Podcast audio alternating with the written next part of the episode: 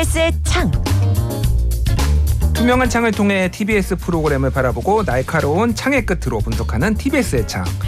이 시간을 알차게 꾸며주는 민주언론 시민연합 김봄빛날의 활동과 함께합니다. 안녕하세요. 안녕하세요. 네, 늦었지만 새해 복 많이 받으시고요. 새해 복 많이 받으십시오. 네, 저희가 일주일에 한 번씩 하고 우리 활동가님이 또 격주로 나오시다 네. 보니까 이렇게 오랜만에 뵙네요. 예.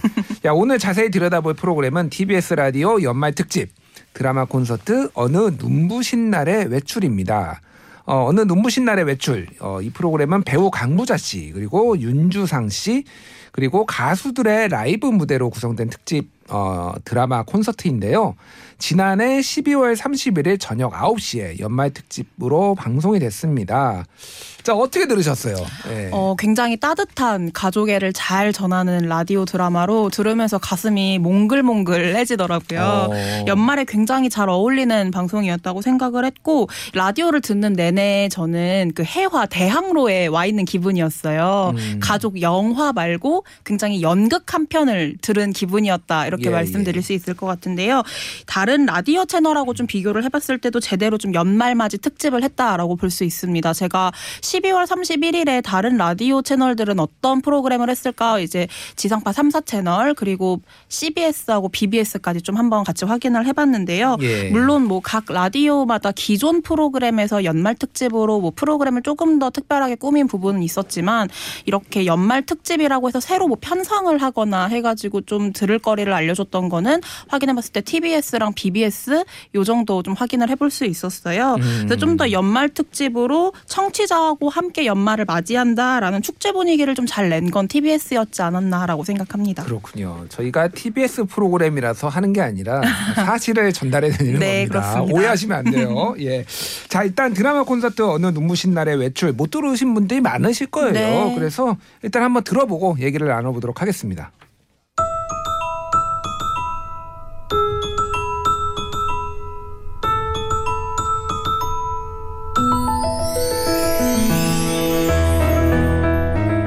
TBS FM 연말 특집 드라마 콘서트 어느 눈부신 날의 외출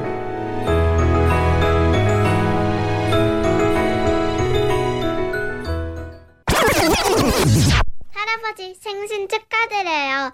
저희 좀 있으면 도착하니까 빨리 만나요. 할아버지 할머니 사랑해요. 아이고 아이고 아이고 이뻐라 이뻐라. 어, 누구요? 어, 아유, 우리 귀여운 손녀네요. 응, 뭐래? 할아버지 생신 축하한대요. 그리고 사랑한다네요. 좋겠소 손녀한테 사랑받아서. 늦어서 미안하니까 지혜미가 시켰구만 뭐. 애들 곧 도착한다니까요. 다시 갑옷 입으세요. 아이고 벗으랬다 이불했다 참 귀찮게 한다 정말. 아이고 그 아이고. 좋은 날 그 귀찮다 소리 좀 그만하시오. 내 생일이요? 당신 생일이지. 그 나이에도 애기처럼 챙겨주는 마누라 있지. 생일이라고 총출동하는 자식들 있지. 얼마나 좋소. 아이고 알았어. 마스크 쓰고 얼른 내려가자고. 아유, 그래요, 그래요. 가만있어. 내가 마스크를 어디다 뒀나? 가만있어. 나이 더 들면 서글플 거야.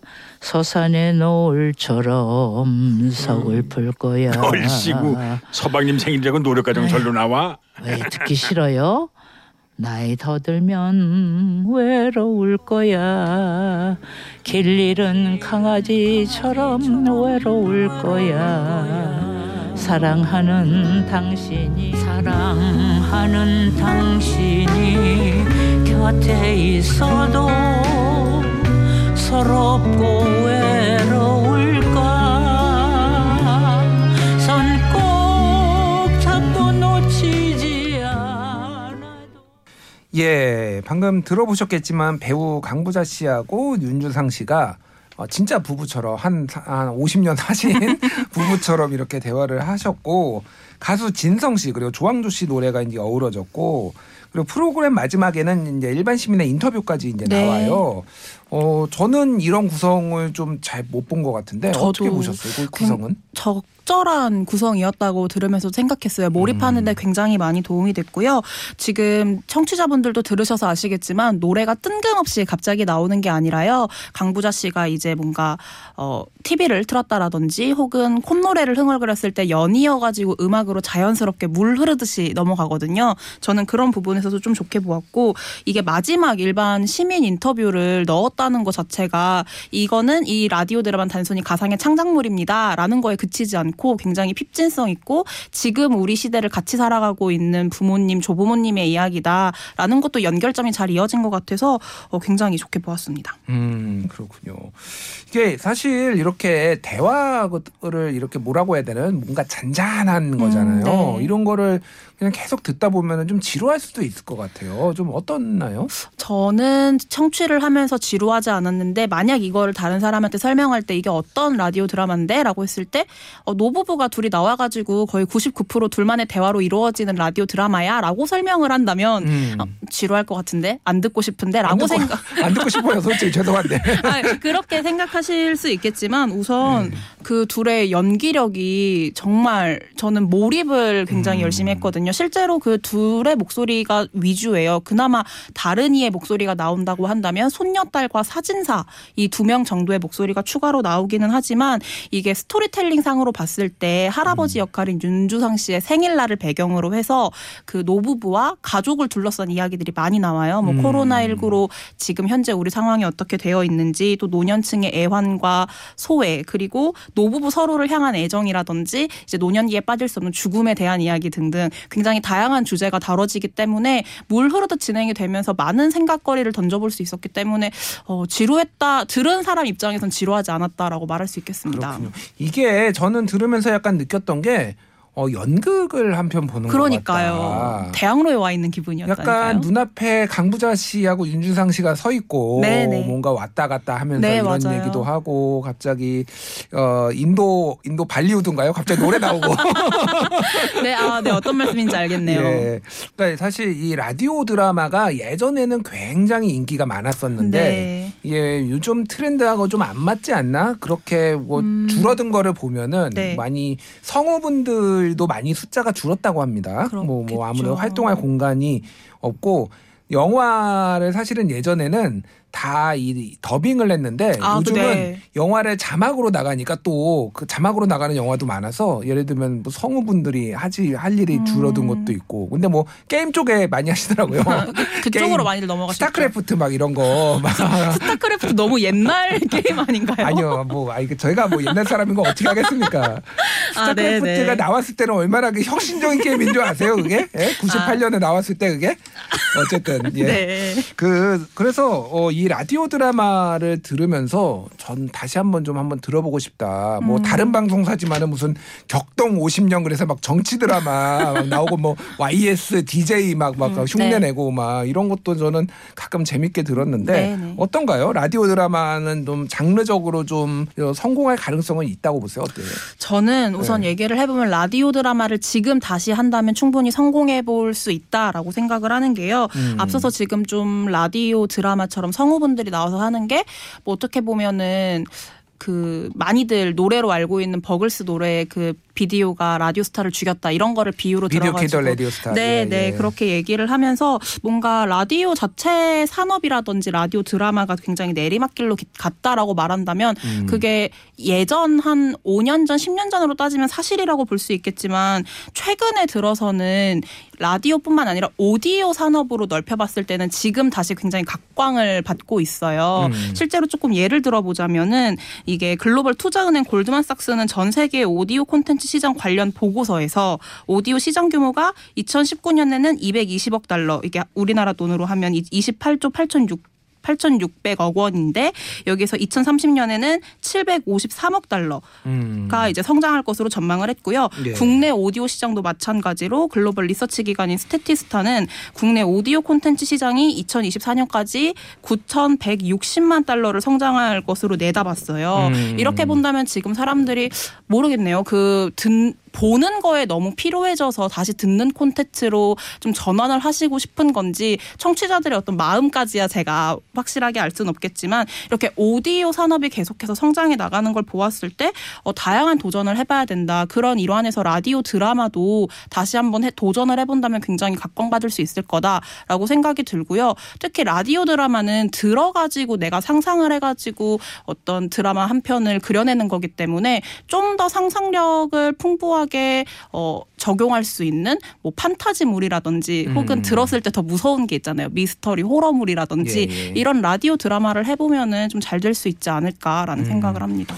그래서 뭐 방금 굉장히 많은 수치들을 말씀해 주셨는데 아까 전에 뭐 753억 달러 전 세계 오디오 시장 네. 그게 이제 대충 뭐 한 80조가 넘는 돈이에요. 네, 네. 그러니까 굉장히 이게 많이 이제 시장성이 있다라고 이제 뭐 얘기를 그렇죠. 하고 특히 미국 같은 경우에는 지금 팟캐스트를 굉장히 많은 이제 개인뿐만이 아니라 회사 큰 어, 네. 회사들이 뉴욕타임스라든지 이런 데서 굉장히 많이 이제 도전을 하고 있어요. 네. 그게 왜냐하면 시장성이 있다라고 음. 지금 보는 거죠. 그래서 오디오 콘텐츠가 어떻게 보면은 저는 한국이 한국의 방송사들이 오히려 굉장히 제한적으로 하던 대로 만들고 있지 않나 그런 생각들이 좀 들더라고요. 네. 예. 그래서 다시 라디오 드라마라든지 좀 다양하게 오디오로 해볼 수 있는 작업들을 많이 열어놓고 생각해 보면은 음. 어, 좀 좋은 결과들을 얻어낼 수 있지 않을까 싶어요. 근데 이 제가 이제 라디오 PD님들 우리 뭐 여기 제작진 높이 라디오 PD시지만 네. 몇 분한테 들어보니까 이게 이 라디오 드라마 만드는 게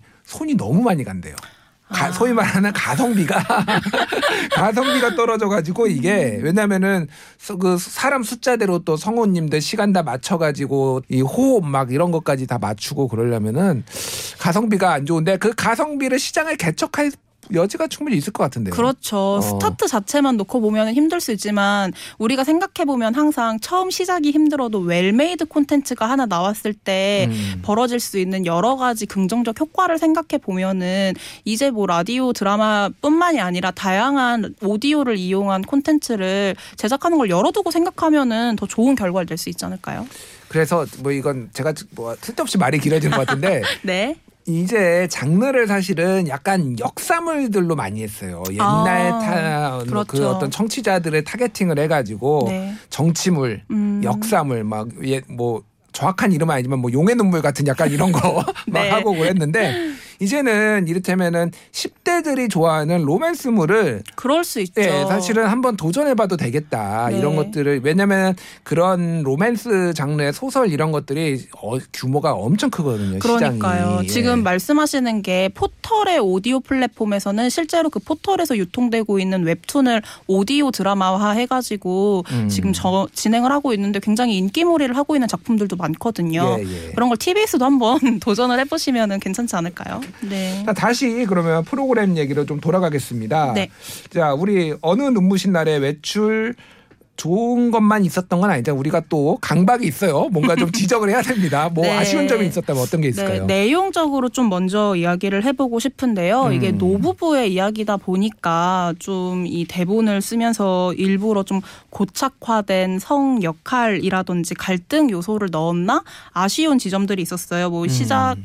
뭐 예시를 들어본다면은 시작하면서부터 들으셔서 아시겠지만 아내한테 양말을 어디다 보관한 거냐 못 찾겠으니까 직접 와서 찾아라라고 하면서 굉장히 아. 역정을 낸다든지 네. 혹은 뭐 한 평생 아내한테 선물을 딱 한 번 해줬는데 그게 결혼하고 1주년 때쯤 한 번 해줬다라든지 혹은 음. 남편분이 아내분을 부를 때 이 할망구야 이렇게 하는 부분이 저는 불편하다기보다는 좀 음. 아쉬웠어요. 왜냐하면 음. 최근에는 그런 고착화된 이미지를 뒤틀어 가지고 좋은 평가를 받았던 드라마 작품들이 많았잖아요. 음. 좀 그런 것들을 차용해 봤더라면 조금 더 재밌는 요소들이 많이 보이지 않았을까 이런 음. 생각이 하나 있고요. 두 번째로 얘기하자면 앞서서 제가 다양한 주제를 다뤄서 좋다고 말씀을 드렸습니다마는 이렇게 뭐 코로나 19 상황, 노인들 어떤 디지털 소외, 노년기의 뭐 죽음이라든지 건강 문제, 가족 간의 관계 이렇게 다양한 얘기를 하는 것 자체는 좋지만 그걸 좀 강약을 주어 가지고 이야기 흐름상에서 좀 더 힘을 줄 포인트는 힘을 주고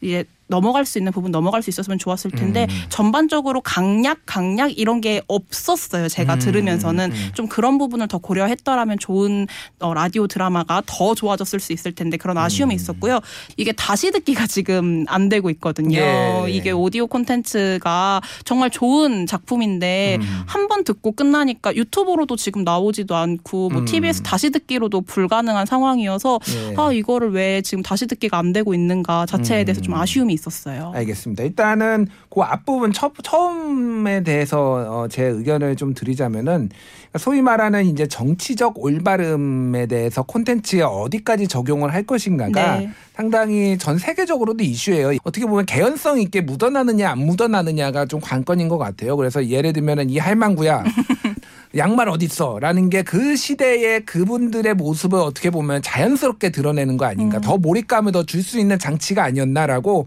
나 혼자 이렇게 변론을 제작진도 아닌데 해봤고요. 네네. 다시 듣기, 다시 듣기는 아쉬워요. 저도 이거를 네. 그래서 오디오 파일로 들어서 지금 저도 들었는데요. 이게 지금 이번 설 연휴에 유튜브에서 배우들의 연기 장면, 그 가수들의 라이브까지 편집이 음. 돼가지고 지금 올라간다고 합니다. 그러니까 어 당장은 못 들으시면 꼭 찾아서 들으시고요. 특히 편집을 한다니까 얼마나 잘하는지 제가 한 달 걸려서 나오는 편집 한번 제가 두, 두 눈으로 한번 지켜보도록 하겠습니다. 네. 자 올해 뭐 TBS가 이제 야심차가 작, 작년이었죠. 작년 말에 이제 이런 어 라디오 드라마를 선보였고 올해 좀 새롭게 TBS 라디오에 기대하는 프로그램이 있다면 어떤 게 있을까요?